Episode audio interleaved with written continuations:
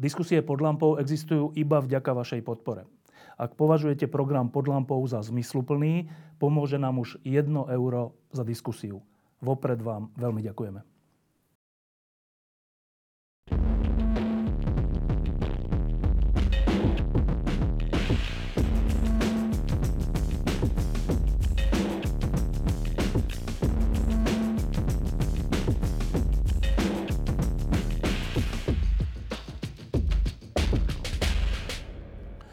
Na Slovensku v posledných dňoch, ale vlastne aj dlhšie.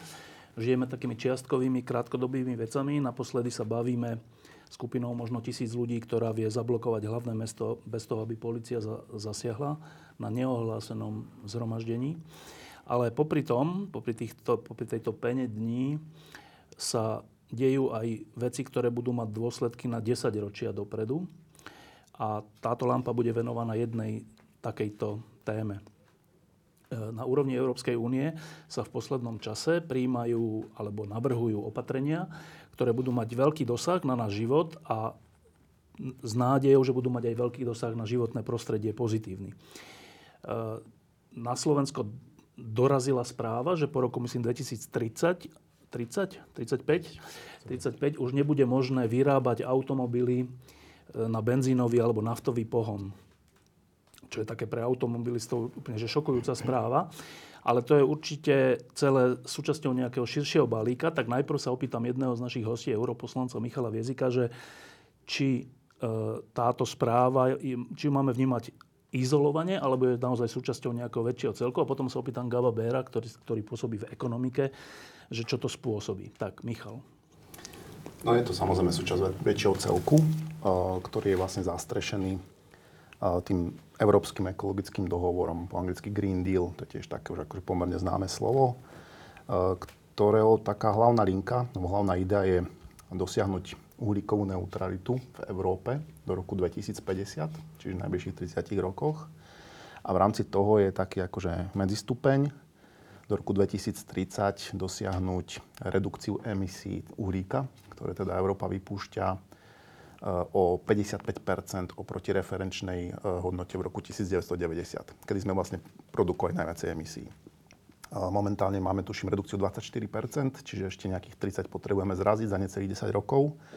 No a tam je tá nejaká taká záležitosť dôležitá, že pred dvoma rokmi tento cieľ nebol 55 ale iba 40% A všetky vlastne stratégie politické, boli nastavené na to, aby sme dosiahli tú redukciu tých 40 Teraz prišla nová komisia, prišiel tento cieľ, klimatický, klimatický zákon, dohodnutý aj s členskými štátmi, že tých 55 potrebujeme zraziť. A máme teda balíček Fit for 55, alebo ako dosiahnuť tých 55 Čiže všetky tie stratégie musíme teraz navýšiť. Hej. No a jednou, jednou z tých stratégií, alebo súčasťou toho veľkého balíka, je to, že čo robiť s dopravou pretože tá naozaj re, reálne prispieva k tým emisiám, tuším 17% alebo nejak tak. A v rámci toho, ako teda tú dopravu, doslova, že zbaviť toho uhlíka, hej, tak je pochopiteľne veľký hlavný prúd e, elektrifikácia dopravy.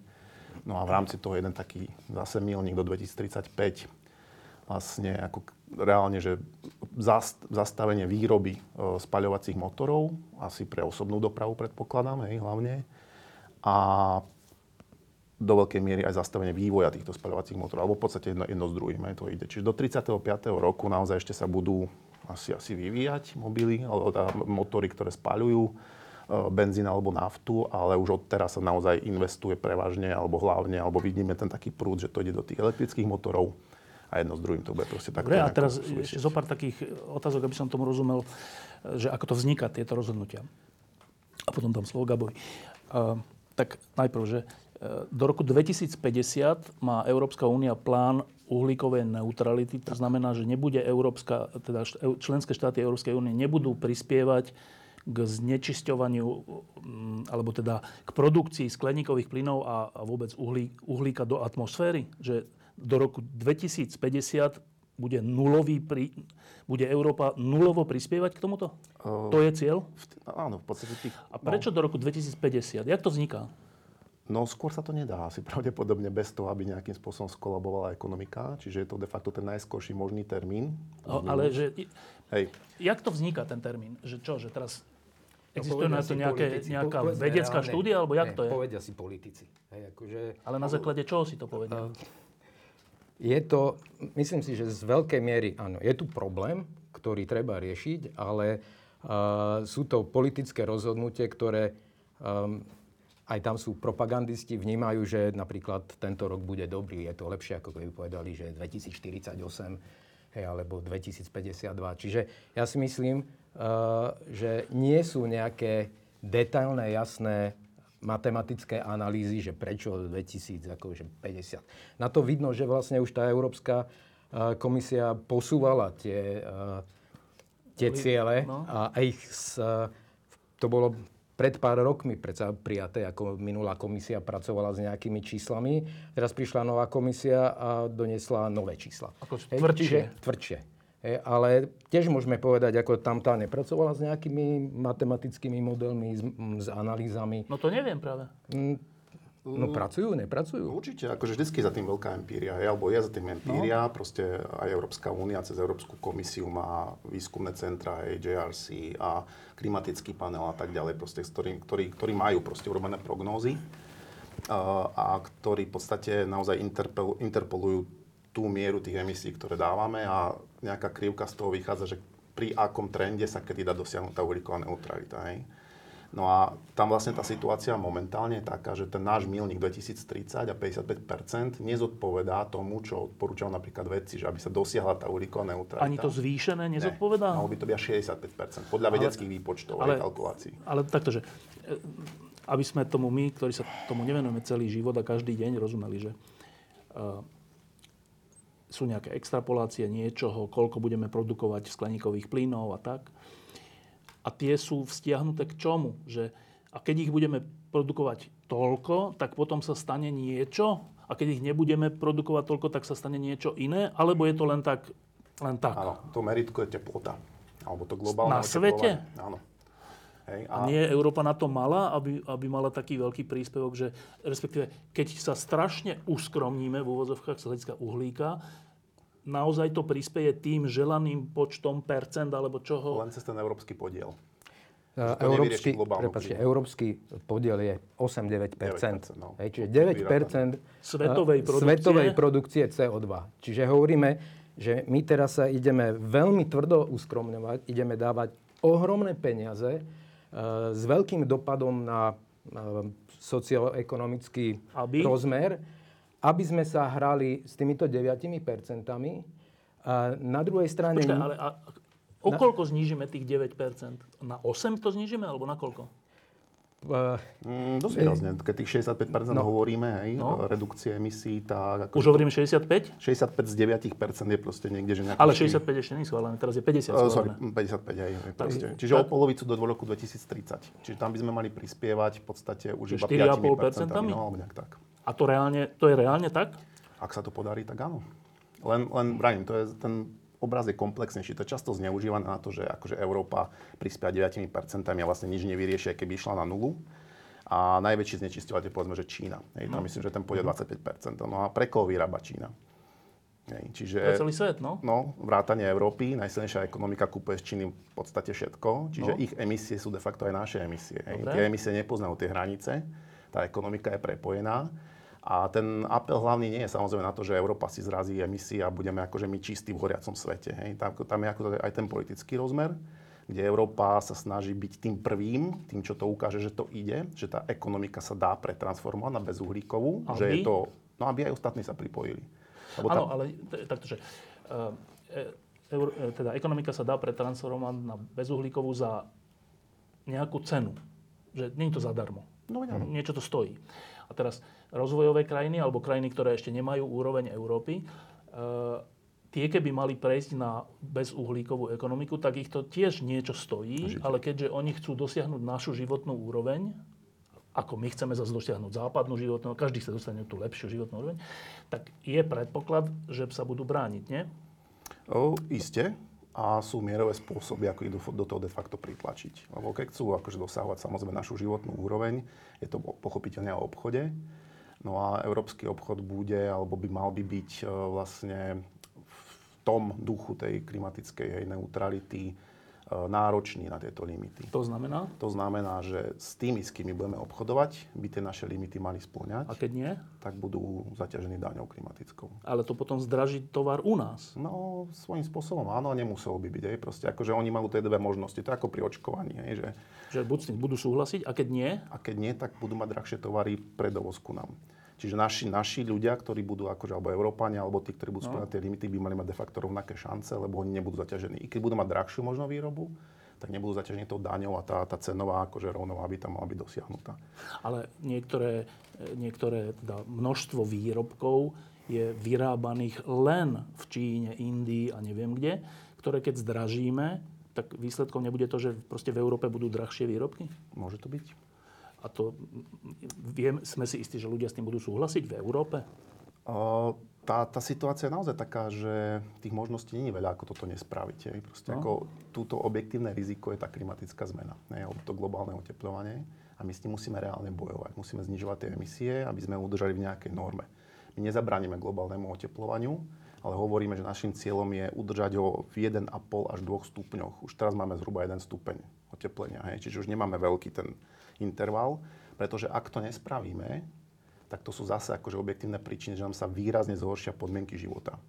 Hej, Všeobecne na Všeobecne svete? na svete. Hej. Dobre. A špeciálne budú postihnuté práve tropické oblasti najviacej, kde je jedna koncentrácia veľkého obyvateľstva, kde sa naozaj môže stať, že budú neobývateľné takéto územia. Hej. Čiže je to, je to akože, to, je, to sú tie objektívne klimatické týkajúce hodiny na pozadí tohto všetkého a my hľadáme spôsob, ako ich trošku akože utlmiť. Dobre, a teraz zase iba, aby, aby sme vedeli aspoň ten základný rámec, že e, nechceme, ľudstvo nechce, aby e, klimatická zmena bola príliš rýchla.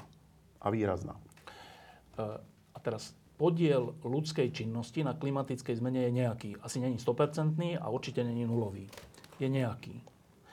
Lebo klimatická zmena prebieha aj bez ohľadu na človeka v histórii akože vesmíru alebo Zeme. No určite, no. No a vieme, aký je podiel ľudskej činnosti na klimatickej zmene? To už vieme? Uh, tu možno by som sa ešte vrátil k tej klimatickej zmene. Tá klimatická zmena bola použitá ako taký termín, taký miernejší, hej, že presne v tomto kontexte, že klimatické zmeny tu boli. Lenže charakter tejto klimatickej zmeny, ktorá veľmi krásne korešponduje s koncentráciou CO2, ktorú my uvoľňujeme do atmosféry, je otepľovanie. Planéta sa zahrieva. Hej, to není, že niekde by sa ochladzovala a menila No, sa. Hej. Ona Ale to sa tiež zahrievala. dialo v histórii, že sa zahrieval, potom zase sa e, klesala teplota. Boli Súviselo to povedzme s aktivitou slnka a tak ďalej. také, hej. no. Teraz nemáme tú koreláciu s tou aktivitou slnka. Akože ten naj, najvysvetľujúcejší faktor sú tie naše emisie fosílne. Hej, Čiže to už je koncenzus, že Áno. Klimatická zmena je z najväčšej miery daná človekom? Táto je spôsobená ľudskou činnosťou. takýto je koncenzus, alebo to len hovoríme... Na klimatickom paneli je to všeobecný konsenzus. Nájde sa 5% Nie, ľudí, konsenzus- ktorí to netvrdia, akože ved- vedcov, povedzme. Nie, nie, nie, 5% tvrdí, teda opravte ma, že 5% tvrdí, že, že to nesúvisí s ľudskou činnosťou, ale Áno. s, A zvyšok hovorí, že je, to, že je to priamo súvisiace. Áno, ale že v plnej miere? No na pozadí, na pozadí prírodzených zmien sa deje dominantná klimatická zmena, ktorú spôsobujeme my svojou činnosťou priemyselnou. Dobre, a teda ak je to takto, však dobre, museli by sme tu mať niekoho, kto má iná, nemáme iný názor, tak e, ak je to takto, tak teraz tú klimatickú zmenu, aby sme udržali, aby už o nie, nie ďalší stupeň narastla teplota, tak týmito opatreniami je nejak kvantifikované, že čo tým dosiahneme? O, áno, keďže, keďže tá teplota, tá rastúca teplota je naozaj korelovaná s tou koncentráciou No. toho CO2 v atmosfére, tak jediná možnosť je dostať to CO2 z tej atmosféry. Dobre, ale že vieme to nejak popísať, že keď bude do roku 2000, kedy, 50, uh, uhlíkovo-neutrálna Európa a bol by uhlíkovo-neutrálny aj celý svet, čo nebude, ale keby bol, tak čo sa stane? Zvráti sa ten rastúci trend koncentrácie Tomu CO2. veríme, alebo naozaj sa to stane? To je fyzika, hej, proste. Akože keď prestaneme vypúšťať to CO2, tak to CO2 sa de facto vrácia naspäť do biosféry cez, cez lesy, hej, cez rastliny, ktoré ho viažu. Takže to viazanie toho CO2 je momentálne nedostačujúce na to, aby dokázalo vlastne udržať na jednej úrovni to CO2. To CO2 stále rastie, pretože opúšťame viacej, ako dokáže tá príroda Dobre, pohltiť. čiže týmto, je, týmto sú odôvodnené tie opatrenia alebo návrhy, ktoré prichádzajú z celosvetového, ale v tomto prípade z európskeho e, priestoru. Dobre, a teraz, že e, cieľ do roku 2050 uhlíkovo neutrálny, do roku 2035 bez e, výroby motorových vozidel na benzínový pohon a tak, e, že tieto kroky k tomuto vznešenému cieľu, kto určuje, či sú primerané? Všetci. v Kto všetci? No, v tomto kontexte, kde sa bavíme my, toto Fit for 55, je to oficiálna európska e, politika, na ktorej sa okrem komisie a parlamentu zhodlo 27 členských štátov. Teda, Aj že premiéry na, rade, na, na Európskej rade s tým súhlasili na návrh, na návrh koho? Primárny návrh prichádza z komisie, prechádza cez parlament a potom do trialógu, do výslednej nejakej, nejakej porady ide ešte e, vstup cez e, radu a musia dosiahnuť konsenzus, ktorý momentálne tých 55 Dobre, a teraz, že, pred, že keď sledujeme už len malú slovenskú domácu politiku, tak pri tom, že či má byť rovná daň 19%, alebo 20%, alebo 16%, a či vôbec má byť rovná daň, boli obrovské diskusie rôznych, a niektorí boli úplne proti, niektorí boli za a, a tak, a nakoniec sa k niečomu došlo. V tomto prípade, že do roku 2050 uhlí- uhlíkovo neutrálny. Dobre, to, to niekto rozporoval, alebo to je iba... Alebo, jak vzniká ten rozhodovací proces? Mám pocit, že ten, že ten termín 2050 nebol ani taký problematický. Problematický bol ten rok 2030, lebo na to sú viazané konkrétne čísla. S Hej, tými motormi teda. Uh, nielen s motormi, ale že, že zraziť emisie o 55 Dobre. Uh, na tom bola veľká debata a rôzne názory. Hej, to lavírovalo naozaj od pôvodných 40 po 70 v podstate a hľadal sa politicky nejaký priemer. A ten vyšiel na 55% Tam ešte boli nejaké rozdiely medzi komisiou a parlamentom a radou. Ale výsledná hodnota je, že 55% bez nejakých drobných. A tí, čo boli za 70 alebo za 40, Boli prehlasovaní sú- v demokratickej boli. eh, akože voľbe. Čiže, čiže tá pozícia sa naozaj väčšinovo eh, formuje parlamente, ktorý je akože orgán demokraticky volený. Komisia a Rada Európy, tam je to trošku iné, pretože v Rade Európy musí byť 100% koncenzus. Všetkých 27 štátov musí súhlasiť, čiže sa hľadá kompromis. No bol na 55%. Hej. Čiže všetci premiéry s tým súhlasili. No, zjavne áno. Lebo, a potom následne v trialógu to došlo do ne, ešte s nejakými detailami naozaj do tej podoby, že 55%. Pozícia parlamentu bola 60% mimochodom odhlasovaná. Čiže tvrdšia. Dobre, no a teraz, e, keď toto počúva človek, Gaber v tomto prípade, ktorý sa pohybuje v ekonomike, v SPP, v, v rôznych energetických e, fórach a včera si bol v Handlovej či v Prievidzi, kde sa rieši e, ťažba uhlia a neuhlia. Keď toto počúvaš, ako sa ti to počúva? Je to veľmi ambiciozne s tým, že zároveň sa zároveň čítam, že v podstate Čína otvára každý mesiac jednu až dve novú uholnú elektráreň, čiže fosílnu. Že Čína ako my v tomto fosílnom biznise expanduje. Pozerám sa na, uh, na silné štáty, ako je Čína, India, Indonézia, priestor Južnej Ameriky, v ktorých to v zásade nejak vážne nevzrušuje. A pozerám sa na to, čo sa deje v Európe. Je to fajn, je to ambiciozne, sme vpredu, ale a, zároveň vidím aj, čo to urobí a, s cenami, čo mi to urobí s množstvom práce, ktorý, ktorá bude pre ľudí v Európe. A bude to mať ako samozrejme nie veľmi dobrý dopad na tento priestor. A mimochodom sme sa aj pred reláciou rozprávali, že všetky tieto veci, ktoré hovoril pán poslanec, zatiaľ neboli nejaké ukázané jasné socioekonomické analýzy a dopady týchto politických rozhodnutí na jednotlivé štáty. Ako ja potrebujem vedieť, čo chlapci v Bruseli, keď rozhodnú, čo mi to urobí s cenami energií, čo mi to urobí s trhom práce. A toto vlastne, takáto detailná analýza nebola ukázaná pre, m, ani pre miestnych politikov, ani pre miestnych biznismenov.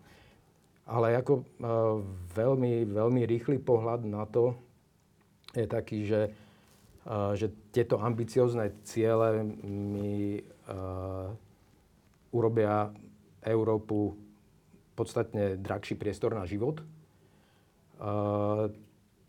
Bude to mať samozrejme ako inflačné nejaké tendencie na celý, celý priestor, lebo a, keď budem, už dnes viem, že elektrická energia a dodávky elektrickej energie budú určite drahšie v Európe, a, lebo potrebujem robiť e, zmeny, potrebujem stavať nové obnoviteľné zdroje energie, ktoré sú stále veľmi ďaleko k tým cenám, ako, Boli uholné, ako povedzme. dnes sa, sa predávajú. A treba povedať, že už dnes tá cena elektrickej energie išla v priestore hore, na čo majú dopad tzv. povolenky CO2, ktoré uh, musia firmy a um, producenti energie z fosílnych palív nakupovať.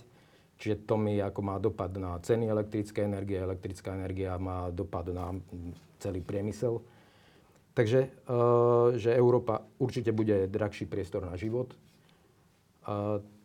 To, čo, čo mi to urobí ako v konečnom dôsledku so svetovou CO2, tak to uvidíme, ako sa bude chovať práve Čína India, ktorí sú asi najväčší producenti uh, CO2. Plus USA. A plus USA. Je.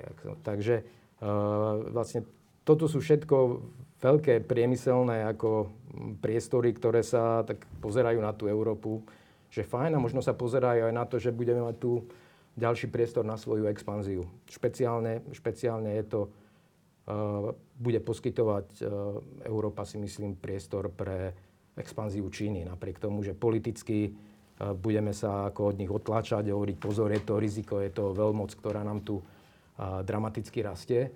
Ale dnes treba povedať, že, že elektromobilita, ako to, čo dnes nám navrhuje Brusel, že je alternatíva na miesto spalovacích motorov, tak je to, hm, nechcem povedať, že, že tak hádzanie peňazí do vreciak Číny. Prečo?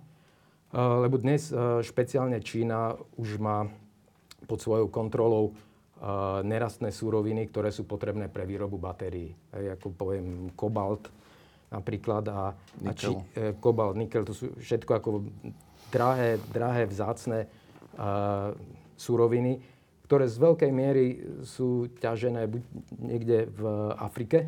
Ale čínskymi spoločnosťami. Ale Čín, Čína ako štát uh, sa v posledných 10 ročiach akože angažuje veľmi silno v Číne so svojimi investíciami. V Afrike. Uh, pardon, v Afrike. Uh, so svojimi investíciami um, ovplyvňujú tam politiku, politikov. Takže vlastne toto majú v rukách a Európa zase bude nejakým rukojemníkom. Dobre, a teraz keby to, to počúval zase človek, ktorý e, je priateľ práve že ekologickej politiky, tak by, ho, tak by ti zase povedal Gabo toto, že dobre, tak možno budú, budú nejaké veci drahšie, nie že možno určite budú nejaké veci drahšie, vrátanie elektriky a, možno nejakých tovarov a všeličo, ale zase stojí to za to, ak tu nebudú hurikány a tornáda a ak to nebude um, tak taká, taká teplota, že sa tu nebude, nebude dať žiť. Na čo nám budú lacné tovary, ak sa tu nebude dať normálne žiť, lebo bude strašne teplo. Čo by si odpovedal takémuto človeku? Mm, vôbec nevieme zagarantovať, že tie hurikány tu nebudú aj tak. To je, uh, áno, oteplenie ide, len ten vplyv Európy bude stále pokiaľ to neurobia ďalšie štáty vo svete, úplne zanedbateľný. Dokonca existujú prepočty, že keď uh, nikto nič by Neurobil. okrem Európy neurobil, tak do roku 2100 pri všetkých týchto miliardových, e, to hovoríme biliónové investície, že by malo byť e, e, nie, pokles teploty, optimistický pokles teploty sa hovorí o 4 tisícinách stupňa Celzia. Hej, tak to sú nejaké prepočty. Pokiaľ by nikto nič neurobil, len Európa by liala do toho tie bilióny. Čiže áno, je, myslím si, že priestor pre politikov snažiť sa rozprávať ako s Ruskom, s Čínou, s Amerikou, s Indiou do akej miery budú povolení na, na európsku, na to, aby Európania ich tlačili, no neviem. No, ale že zase že z hľadiska nejakej zodpovednosti, že ak by som vedel, že ľudstvo e, preženie, neprežije, ak neurobí nejaké veci, tak by som tie veci robil, aj keby boli veľmi nepopulárne, drahé a všelijaké, lebo tak je dôležité, aby ľudstvo prežilo. Uh-huh tak potom všetky akože, argumenty typu, že ale však Čína to neurobí a India to neurobí, sú také slabé, lebo treba, že dobre, tak ale nech aspoň niekto začne. To sa, to sa zdá rozumné. Áno, a musím povedať, že začala tým ako špeciálne, myslím si, že východná Európa. Uh, teraz myslím tá, ktorá uh, je, je v Európskej únii, lebo práve od uh, toho roku 1991 práve vo východnej Európe najviac poklesli CO2 emisie. To bolo súčasťou a, prístupových rokovaní? Kvôli tomu to bolo? Nie, nie, nie. Bolo to, bolo to kvôli tomu, že po, uh, po revolúcii alebo po tých revolučných rokoch uh, sa tu zmenila štruktúra priemyslu. Ten ťažký priemysel odišiel. Čiže odišiel, odišiel ťažký priemysel, kopec firiem sa zatváralo.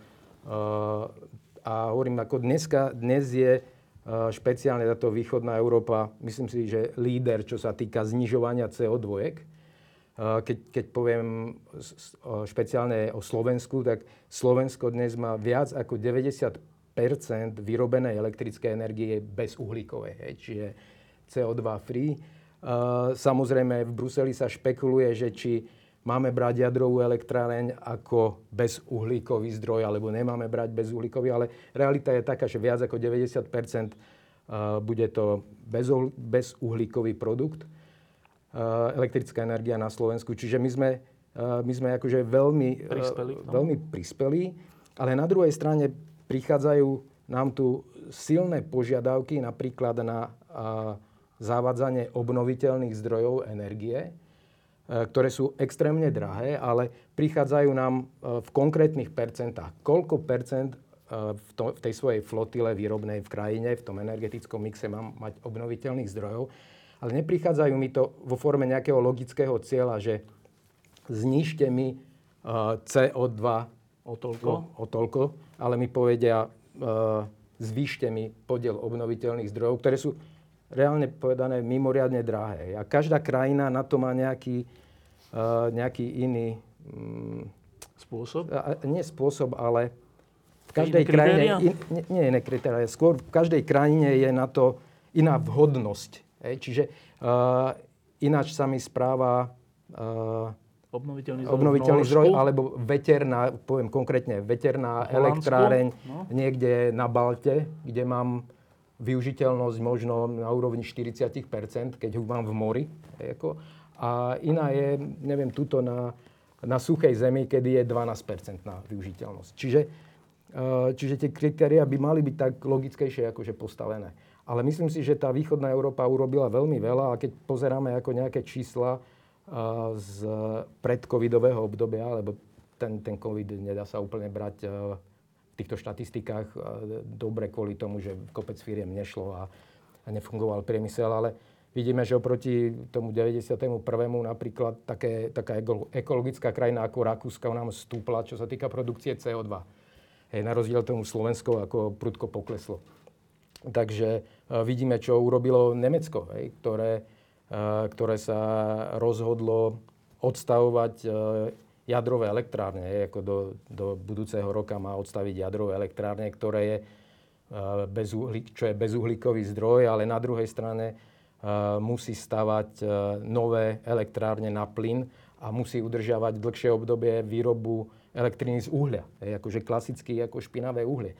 Takže sú to ako veľmi také zvláštne niekedy tie politické rozhodovania, ktoré nedú úplne v tom, že teraz je cesta, že idem robiť uh, čistú, čistú energiu. Michal. Uh, teraz zase ten, ten iný človek, ktorý zase uh, chce žiť dôstojný život a má to spojené aj so životnou úrovňou, tak ten, keď zase te, teda počúva tú stranu, že, že treba čo najrýchlejšie a čo najviac obmedziť produkciu uhlíka, e, tak, tak ten by zase povedal, že počkajte, že e, ak má Európa 9-percentný podiel na, na uhlíku celosvetovo a dáme to na 4,5%, tak celosvetovo to veľa nezmení, ale mne to život veľmi zmení, by povedala si taký kritik, že tak bude drahšie auto, bude drahšie elektrika, bude drahší môj život.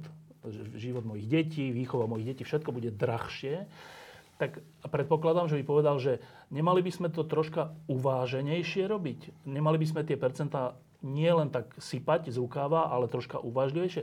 Čo by bola odpoveď? Mm, ja si nemyslím, že, že je to neuvážene robené. Uh, ono úplne najjednoduchšie by bolo urobiť to naozaj tak, že znižím životnú úroveň, znižím spotrebu a padnem proste na tie percentá doslova. Ten COVID-19, čo nedávno je, akože ešte, ešte, ešte možno bude burácať, tak tam bol veľký prepad v emisiách vlastne v ekonomike a pozatvárané, hej, proste prevádzky, lockdown, doprava, všetko išlo dole, emisie naozaj sa zrážali, a nielen emisie uhlíka. No a bol na to naviazaný výpočet, že keby ten prepad tej ekonomiky, hej, alebo, alebo toho, tej, tej produkcie a spotreby bol taký veľký ako počas lockdownu, tak uhlíkovú neutralitu dosiahneme v roku 2037. A my ju máme dosiahnuť uváženými cieľnými krokmi do roku 2050. Hej, čiže ja vravím, že to je možno ten naj, najskorší možný termín, ako to vieme dosiahnuť bez toho, aby sme výrazne znižovali úroveň e, života. A ja, akože netreba považovať európsku politiku za naivnú, že by si toto dovolili. Vravím, najjednoduchšie by bolo zraziť, zraziť konzumciu, hej, zraziť spotrebu a dostali by sme tam úplne, že jednoducho, ale malo by to dopad na všetko toto, čo ste spomínali. A ono to tak nie je, akože žiadny európsky politik, žiadny európsky parlament si nedovolí znižovať úroveň akože životnú, čiže ide to technologicky momentálne. Nie je to znižovanie spotreby, ale ide to cez, cez inovácie, cez technológie. Čiže tento celý smer môže byť vnímaný aj takto, ako sme to teraz povedali, ale on, on je v princípe naozaj že inovačný, modernizačný. My prechádzame z primitívnych fosílnych zdrojov energie, ktoré nás posunuli vpred za posledných 200 rokov neuveriteľne, ale majú svoj dopad na životné prostredie, na zdroje energie, ktoré tento dopad by mať nemali a sú de facto nevyčerpateľné. To sú práve tie obnoviteľné zdroje energie. Oni rastú, oni sa, oni sa obnovujú potom, ako ich využívame. A keď sú to skutočne obnoviteľné zdroje energie a sú skutočne bezuhlíkové, tak v podstate je to akože nekonečný zdroj. Dobre, ale zase, aby sme boli poctiví, tak ano. z obnoviteľných zdrojov, koľko tvorí podiel na celej energii obnoviteľné zdroje? Reálne, koľko to je? Momentálne ten podiel nie je nejaký veľký. Koľko? Či 10%? 20 tuším, alebo nejak tak. No. Proste akože tie čísla teraz, že, že je, je realistické si myslieť, že, že Európa bude vyrábať energiu iba z obnoviteľných zdrojov, to znamená, to sú čo vlastne veterné, vodné elektrárne. Tých je, tých je celá škála. Čo? Je tam, je tam, Fotovoltaické. A to, je to, to, je to, je slnečné, vetrové, samozrejme vodná energia. No geotermálna energia no. a veľký problém biomasa. Tá je tam no, tiež do toho Ale že je reálne si myslieť, že toto bude jadro energie? Uh, ani v roku 2050, keď dosiahneme uhlíkovú neutralitu, nebudeme mať 100% podiel obnoviteľných. Ale je to vôbec akože realistické? Nie, povedzme si, povedzme si rovno, nie je. Prečo nie? Hej. Ale ako takto, 100% obnoviteľných no. uh, nie je ani potrebných. Uh, veľ, veľmi, veľmi jednoducho, prečo nie? Lebo napríklad nevždy mi svieti slnko, nevždy mi fúka vietor. A, a ja na miesto toho potrebuje mať vždy zálohu nejakú, neviem, plynovú elektráreň alebo nejakú žiaľ, ešte stále Aby išli stroje v tej aby, chvíli, hej? Aby išli stroje. A dnes to, čo mi vlastne, čo mi urobí veľký dopad v Európe na, na ceny elektrické energie, je to, že napríklad, keď vyrobí, postavím si slnečnú elektráreň, vymyslím si teraz veľkosť 100 MW, minimálne ekvivalent toho potrebuje mať nejakú plynovú elektráreň, čaká. ktorá čaká, stojí, ale musím tam zamestnávať ľudí, musím mať všetky previerky, musí mať tam dohody s odborármi a neviem čo všetko. Všetko, no veľa to stojí. Hej, či stojí to strašne veľa a ona stojí. Hej. Tí ľudia tam dostávajú plat a čaká sa, kedy nebude prestane svietiť, fúkať. Eh, kedy prestane fúkať a kedy si ma zavolajú, že zapni mi to. Uh, takže vlastne ja musím mať uh, to, čo mám v tých obnoviteľných zdrojoch, musím mať ešte uh, postavené aj zálohované v niečom, čo viem hneď zapnúť. Hej? A, a to, to musím premietnúť uh, ľuďom do cien. Navyše, navyše stáva sa mi tam ako ďalšie faktory, že zrazu mi prestane fúkať vietor, zrazu príde mrak nejaký na oblohe. Tak, no. Takže mi to ďalšie veci, ktoré idú do ceny, je regulácia toho celého systému.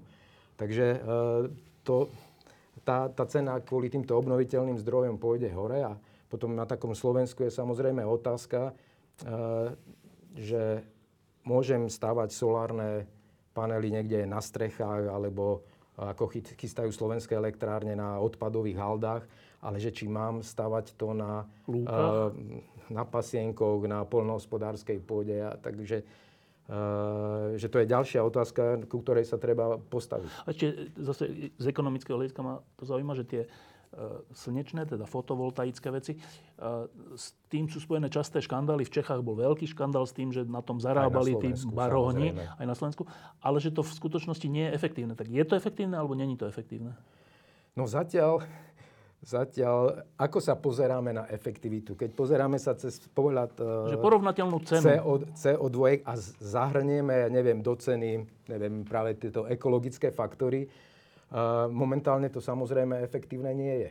Lebo keď si povieme taký prvý veľký balík, asi 100 MW, ktorý sa staval na Slovensku a bol opradený škandálmi a oligarchami, tak vtedy štát zagarantoval, že 15 rokov bude platiť Výkupnú cenu. výkupnú cenu na úrovni 430 eur za 1 MW. Hej. Trhová cena bola vtedy niekde pod 30, ja neviem, 25. Hej. Čiže, Oni dali 400? a oni dali 400. Hej. Čiže to sa tam Akože dosť oplatilo sa Veľmi sa oplatilo, ale elektrárnu. práve kvôli tomu sa tam hoc kto nedostal ako k tým licenciám. No. Hej. A, potom, ako samozrejme aj ďalšie roky, kto chcel stavať, ako išli, išli nižšie a nižšie, ale stále akože nedosahuje, uh, nedosahuje tá cena výkupná to, čo je ako na trhu. Dobre, ale teraz k Michalovi dám slovo, ale ešte nadviežem na to, čo on povedal. Ale ľudia to zaplatia, ale dá. Sa, ľudia to zaplatia vo vyššej cene energie. Ale nedá sa očakávať z hľadiska ľudskej tvorivosti, ktorá je takmer nekonečná, ako poze- pozeráme na históriu, nedá sa očakávať, že aj tie fotovoltaické články a všetko budú technologicky stále lepšie a lepšie a teda to bude nakoniec efektívnejšie? Môžeme. Tak už je teraz podľa mňa. Akože tá cena fotovoltaiky išla za 10 rokov úplne, že, že prepadom dole. Ak, ak hovorím o tej výkupnej cene tých 400 eur za, za megawatt, alebo ak to bolo, tak teraz sa pohybujeme niekde, a teraz nechcem trepať, tuším 14 alebo 40 proste, akože objektívne, objektívne, on, on je to lacnejšie, fotovoltaika, vietor je lacnejšie ako uhlie už momentálne. ale- ale- Technologicky, ako ten graf som videl, môžem vám ho poslať potom, hej, prípadne. Akože naozaj... te- Momentálne, momentálne v Nemecku ideme stávať nejaké, uh, ako firma, pre ktorú pracujem, veterné elektrárne asi za 200 miliónov eur. No. A, a to, to, myslím to si, nie, že, akože, že, akože v kontexte ako neprátame, že koľko to je. Počkaj, čo, čo si tým chcel povedať? no myslím si, že stále, stále ako uh, čaká sa nejaká dotácia hej, na, na to, No. že niekto, niekto mi zadotuje ako časť A tie- eh, tých obnoviteľných obnoviteľných zdrojov. Veď áno. Dobre, a Buď Michal ľudia, hovorí, že, vlády. že možno to tak nebude. No nie, nejde o to. Akože dotácie sú tu furt. A teraz akože doteraz stále vo svete platí, že najväčšie dotácie idú do uhlia. No. Hej, do ropy, do fosílnych plynov. Čiže keď hovorím, že uhlie je lacné, tak si odmyslíme Počkajte, ako dotácie. akože hovoríme o zemnom plyne napríklad, aké dotácie idú? do Nie, hovoríme o uhli, som povedal. Uhlie, Ale hej, si hovorila, proste, že no. Fosílne paliva v zmysle ropy, uhlia a tak ďalej. Plyn je samozrejme trošku iná vec, ale ja si myslím, že teraz, keď budeme akože stavať Nord Stream a podobné veci, tak akože tiež tam pôjdu pomerne veľké investície a to všetko sa akože kalkuluje v tej cene. Ale naozaj to, to je len, len o cene. Ne? Proste to, že dopadla fotovoltaika na Slovensku ako dopadla, je bohužiaľ slovenská implikácia hej? Proste toho, toho Aj v Česku zámeru. teda? V Česku, no. Tak, Československá nazvime to, hej, bohu, ako by to dopadlo v Polsku, Maďarsku, veď máme tu ten geopolitický priestor a náš naturel. Ale to, že, že fotovoltaika proste je súčasťou naozaj toho energetického mixu obnoviteľného, je úplne, úplne podľa mňa racionálna A, vec. ale, ale pýtam sa na tú technológiu, že ako ďaleko to je Však tomu? vyvíja sa to. To je, to je, Je to stále lepšie? no samozrejme. Stále efektívnejšie teda? Určite, určite. A, a vyja, budú sa vyrábať nové a nové. To je otázka aj investícií do výskumu, do vývoja a tak ďalej. Čiže fotovoltaika není, podo, tak ako napríklad jadrová energetika, není slepá vetva. Ona sa môže ďalej vyvíjať. Akože samozrejme nebudeme mať 100% efektivitu pochyt, zachytávania ako slnečného žiarenia, ale ju nepotrebujeme. Keby sme ju mali, tak nám stačí malá nálepka na karosérii auta a ideme akože do nekonečna. Hej. Čiže Lebo to, k tomu to mierim, že keby sa obnoviteľné zdroje energie technologicky vyvinuli tak, že by stačili, tak to by bolo super. To by bolo sa, fajn, To, to by sa bolo stane, to sa stane. Akože to není, totiž to taký simplistický pohľad, že prestane fúkať vietor, ja som bez energie, však ale v Európe vždycky niekde fúka vietor, hej, že to je o sieťovaní a neviem o čo. A to nebude len o vetre. Vravím, tá, ten diapazon obnoviteľných zdrojov je veľký a napríklad geotermálnu energiu máte k dispozícii vždy. Veľmi dôležité je začať pracovať, a tam sa aj pracuje na úložiskách energie. Hej, to samozrejme nemusia byť len baterky, ale akože do veľkej miery to bude, naozaj o tom, že keď bude prebytok energie, tak sa bude ukladať, aby sa mohla akože, ako tá pohotovostná rezerva spraviť. A to je otázka, že či budem ukladať v tých batériách, z vetra, zo slnka, z čohokoľvek, z, z prílivu, ja, ja neviem, z geotermálnej, alebo či budem ukladať do nejakých akože, e, iných energetických e, úrovní, napríklad, že do vodíka. Hej, to je taká moja idea, že proste keď je veľa energie, tak prečo by som foto, tá elektrolízou vody nerobil vodík, ktorý viem potom uskladniť v nejakom kanistri a potom ho použiť ako palivo alebo ako čokoľvek. Je, Že to je tiež akože forma ukladania energie. No a naozaj, e, akože myslieť si, že my v roku 2050 nebudeme spotrebovať fosílne paliva je nezmysel. Takisto budeme ich spotrebovať a bude to v takej miere, že tá uhlíková bilancia bude nulová. To, čo vypustíme, zároveň dokážeme stiahnuť. Dobre, ešte jedna vec k tomu a potom sa ešte vrátim k tej ekonomike, že uh, ja som okrem iného na, vysoké, na elektrotechnickej škole vysokej e, študoval aj čiastočne jadrovú fyziku a aj sme chodili do niektorých jadrových elektrární a tak. A odvtedy, ale nie len kvôli tomu, ale aj po rozhovoroch s mnohými ľuďmi, ktorí v tomto sektore pôsobia, e, ja mám také presvedčenie, že jadrová energia je čistá. Ale viem, že ekológovia nemajú radi jadrovú energiu. Že akože hovorí, keď sa povie, že Nemci zatvárajú jadrovú, jadrové elektrárne, tak sa tým myslí, že sú ekologickí. Ale mne sa zdá, že to je antiekologické. Veď keď máme čistú energiu, prečo ju zatvárame? Lebo máme strach z Fukushimy, ale to je jedna z milióna vecí. A také riziko je vždy, ale že mne sa to zdá neracionálne. No tak pýtam sa, v tejto oblasti, aká atmosféra je v, v Európskom parlamente? Veľmi rozdielna v závislosti od členských štátov. Pochopiteľne Nemci nechcú atomovú energiu, povedzme Švédi ju chcú a slovenský, napríklad Slovenská Česi, taká ambivalentná, hej, že nebudeme zatvárať elektrárne a necháme ich akože kvázi dožiť niekoľko desať ročí ešte. Ale prečo? No, e, z môjho pohľadu, e, samozrejme, atomová energia je čistá z pohľadu emisí uhlíka. Neprodukuje emisie uhlíka. Atomová energia nie je čistá z pohľadu atomového alebo jadrového odpadu.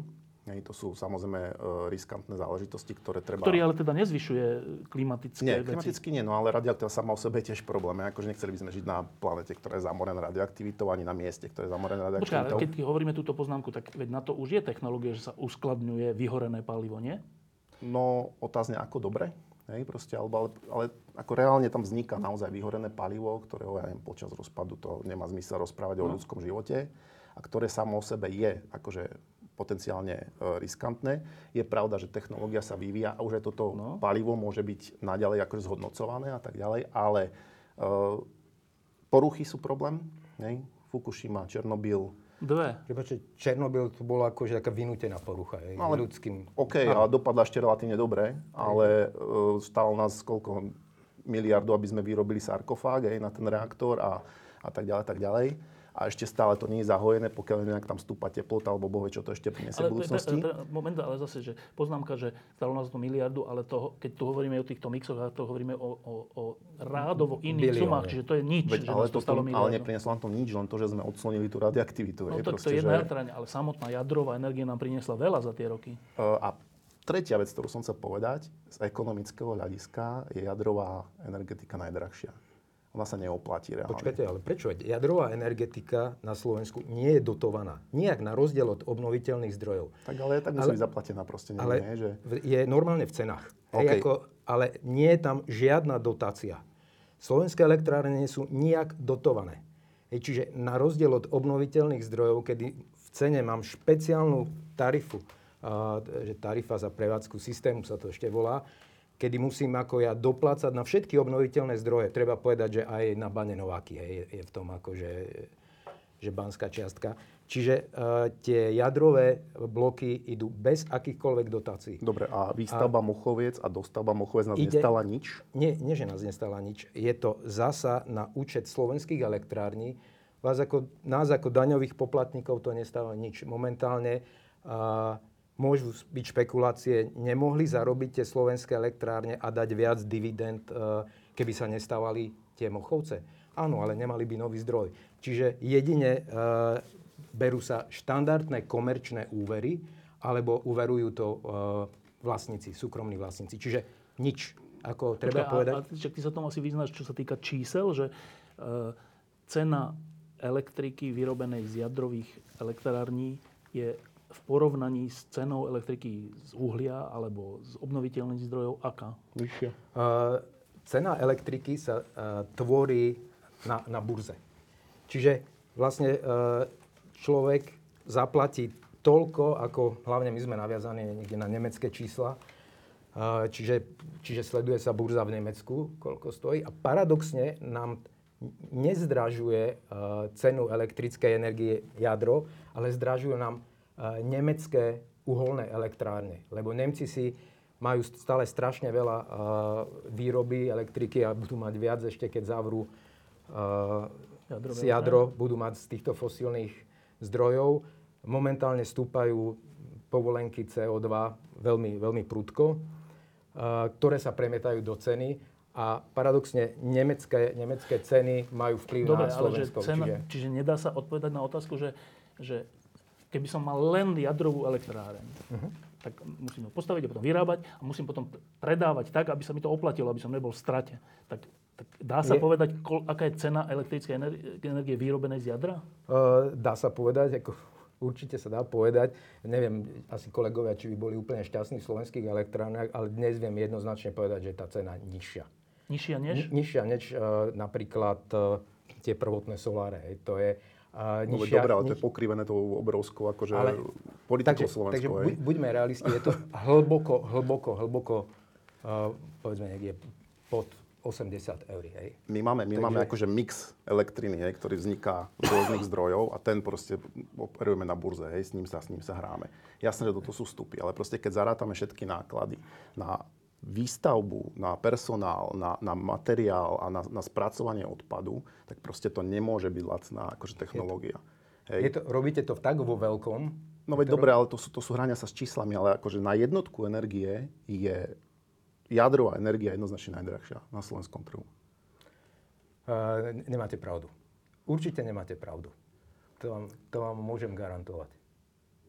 Dobre, však potom Dostaneme si... sa k žiaru, tam ste mi akože svojím spôsobom, hej, tam, tam sa v podstate taký... Ale to taký sme hovorili akože o geotermáli. áno, niekde. že, že, že to, keď sa postaví e, elektrická, e, alebo elektráreň na geotermálnom zdroji, tak všetky tie vstupy do toho, aj cez dotácie, v podstate robia tú jednotku energie tak drahú, ako napríklad predraženú z Mochoviec. Hej, proste akože toto je, toto je taký bežný... ste prišli na to, že je predražená z Muchoviec? Dobre, tak ako z Mochovec, proste porovnanie. Čiže Takže- to nebolo porovnanie, že je, je tak lacná, ale že je tak drahá. Hej, proste, čiže akože jadrová, jadrová energia je reálne, akože keď zoberieme všetky externality dokopy, lebo aj tie v podstate majú svoju cenu, tak akože není, není rentabilná. Neverím tomu. No keby to nebolo rentabilné, nikto by to nerobil. Mm, To z Hej, takých akože- rentabilných vecí, akože, ktoré sú robené, pretože museli by na tom dotované. záujem je No museli by byť dotované nejak, ale to by nikto nerobil. A ako vám hovorím, cena je tvorená vôbec nie na Slovensku, vôbec nie v Mochovciach, cena je tvorená na burze. Čiže zoberte si, pred niekoľkými rokmi, keď neboli tieto manévre s CO2, tak cena elektric- elektriky bola pod, 80, eh, pod, eh, hlboko pod 30 eur. eh, alebo za megawatt hodinu. V tejto súvislosti ináč tá energia bude lacnieť, tá jadrová, pretože z To je- CO2 sa idú robiť manévre. Akože CO2 ide zdražovať. To na CO2 A- bude výrazne drahšia a to bude napríklad akože jadrovú energiu výrazne zvýhodňovať. Si No, myslím. a iba, aby Prepač, sme... len akože no? bolo, to, bolo to niekde pod 30 eur. Hej. Tieto ako politické manévre mi akože prudko tlačia cez Nemecko a ich rozhodnutia a ceny a, hore. Dobre, ale teraz iba, aby sme túto jadrovú tému ukončili a potom mám ešte poslednú tému, že v tejto jadrovej téme, že povedzte mi váš osobný... Ja som vám povedal svoj názor, že môj názor je, že jadrová energia je čistá a relatívne bezpečná, lebo ich tak veľa tých jadrových elektrární, že jedna, dve havárie za 50 rokov to je, to je v rámci normálnosti. To není, že keď jedna vybuchne, tak nestávajme žiadne. Keď Ale to môžu byť fatálne 5000. havárie. Hej. Ten rozsah tých havárií veď a aj ten boli. dopad tých havárií je Veď aj fatálny. boli. Reálne. Ale, no dobre. Posvienči, či posvienčíme, pardon. Uh, v Černobyle sa stále nežije. Áno, ale Hej, to bola to iná chyba, ale dobre, dobre. vyriešené. Dobre, ale ja si stále, dobre, však to je môj názor, na základe školy a všeličoho, že si myslím, že jadrová energia by mala pokračovať. Nemci si myslia, že nie. No. Čo si vy myslíte vy dvaja? To nemecké rozhodnutie si myslím, že nebolo správne. Že nebolo správne? Tak.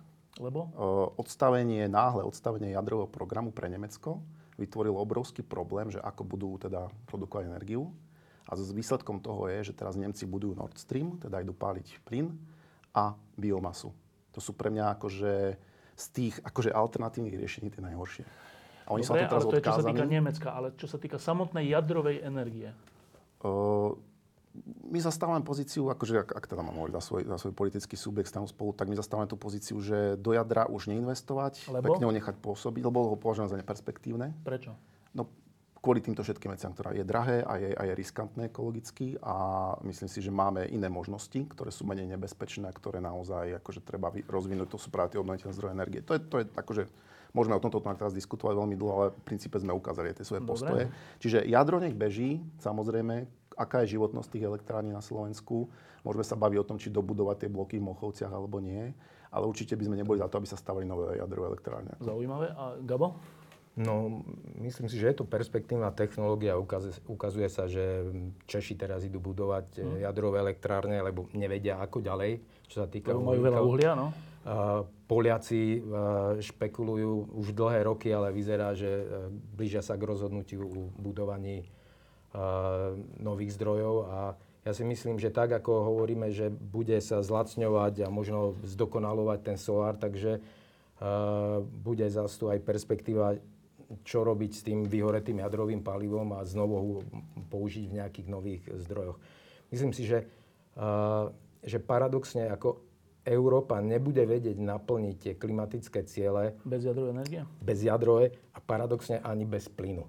Bez zemného plynu. Aj keď je to fosílne palivo, E, ktoré mi produkuje CO2, ale oproti tomu uhliu je to asi, asi polovica, keď tak hovoríme.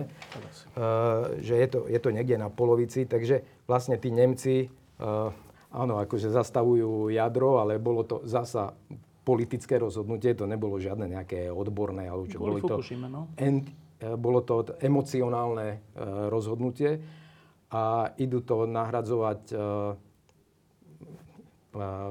palivom z Ruska, idú to nahradzovať zemným, ďalšie zemným pre Ukrajinu a pre čiže, čiže je to znovu nejaké, nejaké tak, ako sa ideme elektromobilitou viazať e, niekde bližšie na Čínu, tak e, týmto rozhodnutím sa Nemecko a európsky priestor bude približovať možno e, obchodne, minimálne obchodne k Rusku.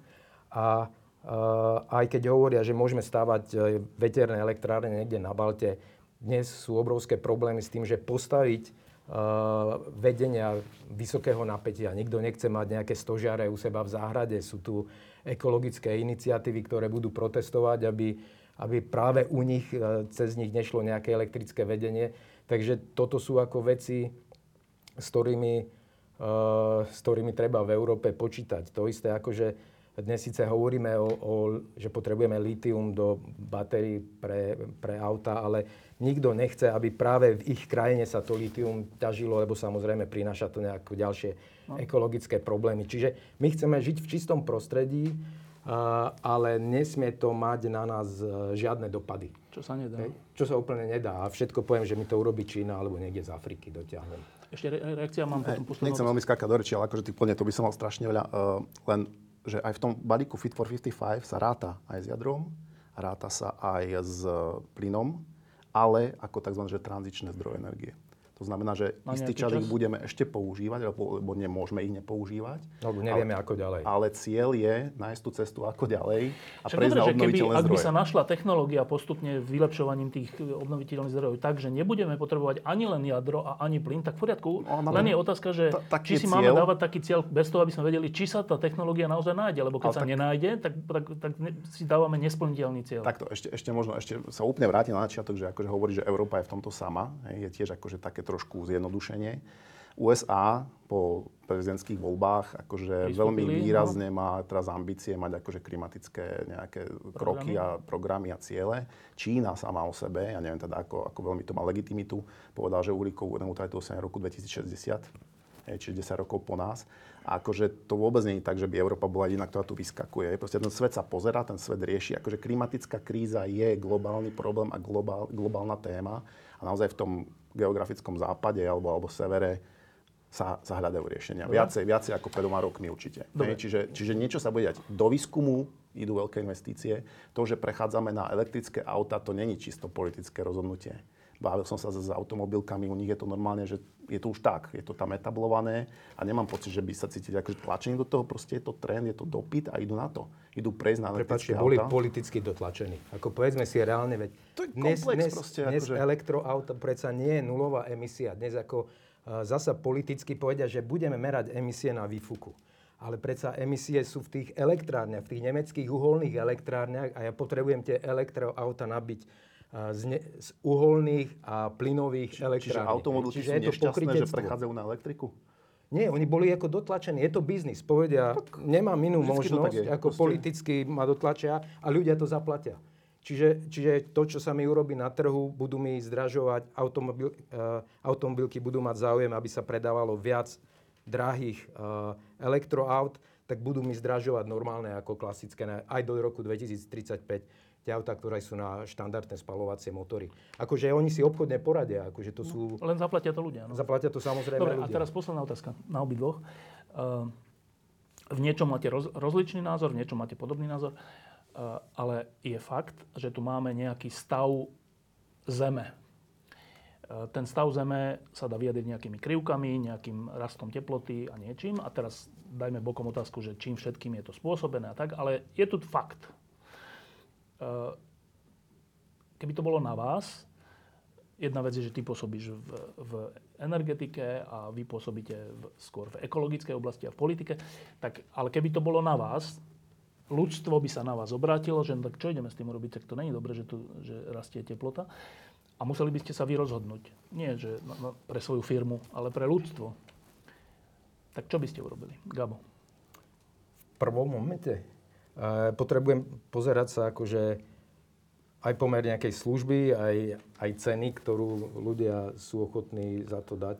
Samozrejme by som robil ako zmenu v energetike a bol by to ústup od toho klasického uhlia kamenného. Robil by si to, hej? Uh, robil by som to, jasne, lebo ako robí mi to ako veľa, veľa špiny, ale ustupoval by som aj od spalovania dreva, do ktorého dnes ako nás vážne tlačí Európska únia a zase veľmi pokrytecky hovorí, že to sú nulové emisie. Čiže Eh, dnes spalovanie dreva mi robí veľa t- eh, no, tuhých, pevných tomu, čo by si robil teda? Eh, čiže áno, držal by som jadro a žiaľ musel by som spalovať ten zemný plyn, ktorý sa dnes ukazuje, že je podstatne nižšie CO2 a v kombinácii s obnoviteľnými zdrojmi, ale nie akože nie tak tvrdo, ako, ako sa postupuje teraz. A prečo nie tak tvrdo? Bude to, aby to bolo únosnejšie pre týchto ľudí v priestore Európy, ktorí tu bývajú. Akože ten pomer, pomer, čo získam na teplote, tom teplote vylepšení klímy a tak je, je podstatne nižší oproti veľkým nákladom, ktoré v Európe musím dať, ako, ako je to v iných krajinách. Takže či mám teraz ako či mám urobiť ten priestor pre ľudí, síce neviem, či bude tu chladnejšie, to skôr nie, ale že či má byť ako podstatne drahší a, a či bude politicky priechodné, že sa im zniží komfort na život. To by si zvažoval? To by som veľmi zvažoval. Michal. Nedotkli sme sa jednej veci, ktorá je veľmi dôležitá. To sú úspory energie. Tam máme obrovské rezervy, e, úspor na úrovni možno 40% spotreby ohľadom zateplenia budov, energetické efektivity budov a tak ďalej. Ale v podstate asi aj dopravia tak, a takéto záležitosti. Keď sa pozrieme na fyziku motora, tak spaľovací motor väčšinu tej energie, ktorú akože vyprodukuje, tak používa na zohrievanie. Nie, že tam je teplo.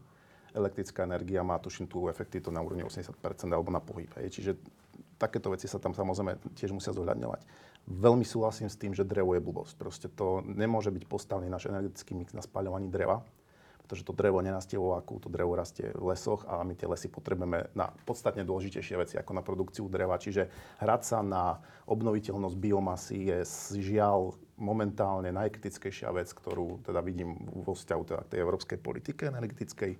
Čiže toto treba razantne zraziť a nehrať sa na to, že emisie z dreva nerobia skleníkový efekt ako emisie z uhlia alebo niečo podobné. Na to sa momentálne hráme a tvárime sa, že tá uhlíková, alebo tá, tá biomasa, ten uhlík z biomasy je uhlíkovo neutrálny a on sa stiahne za 100 rokov možno, ale my potrebujeme dosiahnuť cieľe do 10 rokov. Momentálne pálením dreva prispievame k emisiám a zvyšujeme skleníkový efekt.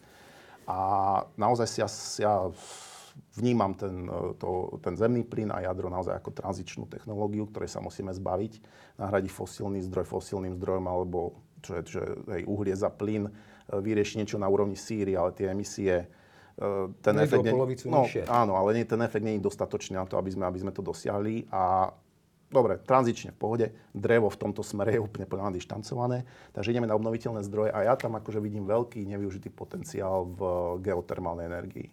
Hej, tam s tým sa hráme tak divne, akože nevyžavujeme naplno. To je čistý bezuhlíkový zdroj tepla, ktorý sa dá nie veľmi efektívne meniť aj na elektriku, ale v princípe na vykurovanie, hej, čo je akože obrovský, obrovský podiel toho energetického koláča, je to najlepší a najvhodnejší momentálne akože zdroj, ktorý nevyužívame dostatočne, dokonca sa mu bránime a dokonca ho obchádzame. A možno, že aj celoeurópsky, by som to tak povedal. A ešte nesmieme zabúdať na to, že klimatická kríza je jedna vec. Tu nejde o to, že či tu bude chladnejšie. Chladnejšie to nebude. Ide o to, ako veľmi teplo tu bude a ako veľmi skolabuje ten klimatický systém, na, na, na ktorý sme zvyknutí a v ktorom máme fungovať. Ale my ešte máme jedno veľký problém a to je biodiverzita. My strácame život, strácame pestro života kvôli našej činnosti. A to napríklad úzko súvisí aj s tým, že ak budeme riešiť klimatickú krízu cez spaľovanie dreva, tak my úplne zlikvidujeme biodiverzitu na tejto planete. A to je vec, ktorá sa nedá napraviť ani tak do takej miery, ako sa možno napraviť ten klimatický systém. Dobre. Čiže, a to chcem iba akože završiť, čiže potrebujeme začať chrániť prírodu. Hej? V tomto to, kontexte tohto celej, tejto celej potreby potrebujeme mať funkčné ekosystémy, lesy, mokrade, moria. Aj tie sú na tom veľmi zlé, aj vďaka klíme a vďaka využívaniu. Dobre, tak máme tu, máme tu cieľ, ktorý niekto na, nazve ambiciózny a niekto nerealistický, že po roku 2030 sa nebudú vyrábať uh, spalovacie motory a do roku 2050 bude Európa, Európska únia uhlíkovo neutrálna. Tento cieľ tu máme. Tak Európska únia si už dávala všelijaké ciele. Ja si pamätám také, že v Portugalsku bol taký cieľ, že budeme najkonkurencieschopnejšia ekonomika. Nestali sme sa ňou a nič sa o tom nehovorí, o tom cieli, tak potom kto bol zle vytýčený alebo čo. Dobre, tak teraz máme tu tento cieľ. Ako to s ním dopadne, Michal? Je to také triky, lebo naozaj tí, ktorí to teraz koncipujú, tu v tom roku 2050 mnohí z nich už nebudú. No. Uh, ale naozaj treba sa pozrieť na tú spoločnosť. Uh, keď si zoberieme, že tuším vo Francúzsku, v Belgicku a asi aj v Nemecku bola zažalovaná vláda na súde za to, že nerobí dosť pre ochranu klímy a ten súd vyhrala. Je, reálne. Tá spoločnosť na to tlačí. Politika je dostatočne v podstate o tom, aby reflektovala tie akože, dopyt do spoločnosti alebo aby nejakým spôsobom toto, Čiže? toto, toto manažovala. Takže ja si myslím, že my ani, ani nemáme nejakú veľmi možnosť akože toto neriešiť. Ja chcem veriť, že to vyjde. Dokonca chcem veriť, že ten cieľ, ktorý máme, uh, ak na ňo naskočíme poriadne, tak my ho dokonca že prekonáme. Hej, že tá redukcia emisí bude neboľavá a bude, bude ešte výraznejšia, pretože zatiaľ stále nestačí tých 55% na to, aby sme dosiahli nejaké stabilizovanie tých podmienok. Takže vnímam to naozaj ako, ako, ako nový krok, ako modernizáciu. Ale je to realistický cieľ? Uh, vidím mnohé signály, ktoré hovoria, že by to tak mohlo byť. Akože naozaj, či priemysel, to je jedno, či bude dotlačený alebo nie, prechádzajú na to, hej, proste, a vnímajú to aj ako dopyt od ľudí. Ľudia chcú, aby sa riešila klíma. Reálne to je akože objektívna, objektívny dôvod, objektívna, objektívny dopyt, objektívna potreba a vzhľadom na neúprostnú ekonomickú proste nejakú rovnováhu dopytu a ponuky uh, aj výrobcovia, hej, aj priemysel musia toto reflektovať čiste z ekonomických dôvodov, nehovoriac o tom, že sú to aj tie ekologické, existenčné. Gabo, ako ten cieľ dopadne? No, ako východniari majú takú okrílenú vetu, že všetko šedá. E, akože určite aj toto sa dá, ale uh, všetko to treba zaplatiť. E, takže uh, je, je možné, že, že sa to dosiahne. Uh, som skeptik, čo sa týka uh, tej, je to napríklad nasadenia tých uh, elektroaut v takom ako mohutnom rozmere. Aj uh, sú to technické veci, čo sa týka uh, nejakého redizajnu tej siete dodávok, nabíjačiek. Je, je kopec ako technických vecí, ktoré sú riešiteľné, ale zasa za aké peniaze. A tie peniaze všetky sa ako samozrejme vyberú len od ľudí, alebo uh, musí sa, musia sa zobrať úvery, alebo vezmu sa na to nejaké eurofondy, ktoré budú zaplatiť naše deti, vnúci a tak. Takže uh, myslím si, že technicky všetko sa to dá urobiť, ale bude to za strašne veľké peniaze. Takže hm, je otázka, zasa keď, keď hovoríme len na okraj o tej Číne, ktorá mi stále, stále a stále spúšťa aj nové uholné elektrárne, a hovorím to je ako, že každý mesiac. Uh, sú to dohľadateľné údaje. Takže uh, trošku mám, mám strach nie len, že bude toto treba všetko zaplatiť, ale že tu bude aj nejaké rozdelenie uh, to vplyvu a moci na svete. Vlastne to, čo mi toto smerom, pri... Nie, dobrým smerom. Hej. A, a toto je podľa mňa taká obava, na ktorú myslím si, že, že vôbec sa nepozerajú. Hej, akože títo politici v Bruseli, akože pozerajú sa nejak uh, jednosmerne, ale čo mi to urobí uh, s posilňovaním so ako nových, zo svetov a posilňovanie nových veľmocí, tak myslím si, že uh, budeme možno klimaticky neutrálni 2050, ale ako ten vplyv Európy môže ísť dole.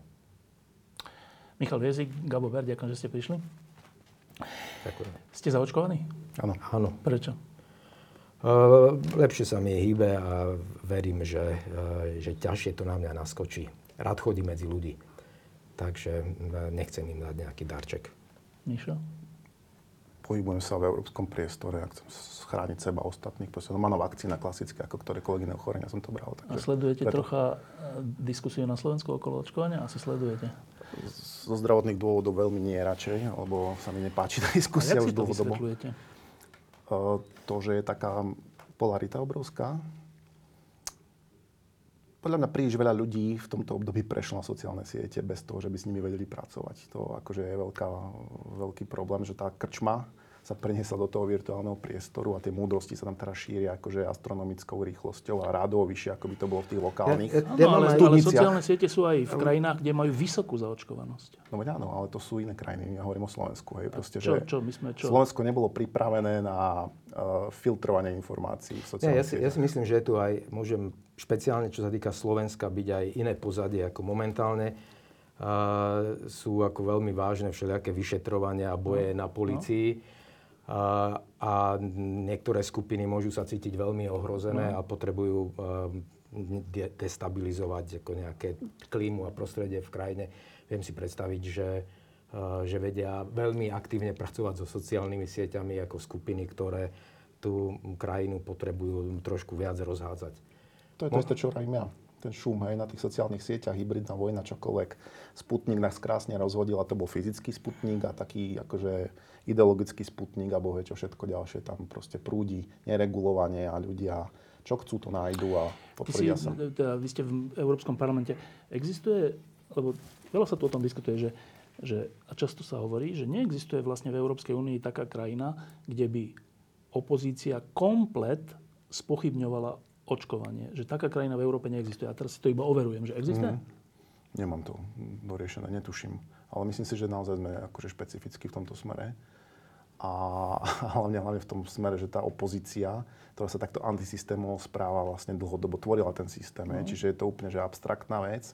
No vlna populizmu, ale, ale úplne, že, že meso žravého proste, ktorá Také, je... že už ide o život, ale no. Ale doslova, mm. akože toto sa môže naozaj reálne zvrhnúť na dosť zlé veci a dúfam, že k tomu nedôjde, ale aby k tomu nedošlo, tak nemôžeme mať takýto vážny postoj k takýmto excesom, ako bol včera v Bratislave, akože bez randy.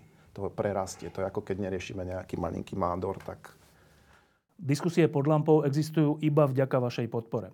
Ak považujete program pod lampou za zmysluplný, pomôže nám už 1 euro za diskusiu. Vopred vám veľmi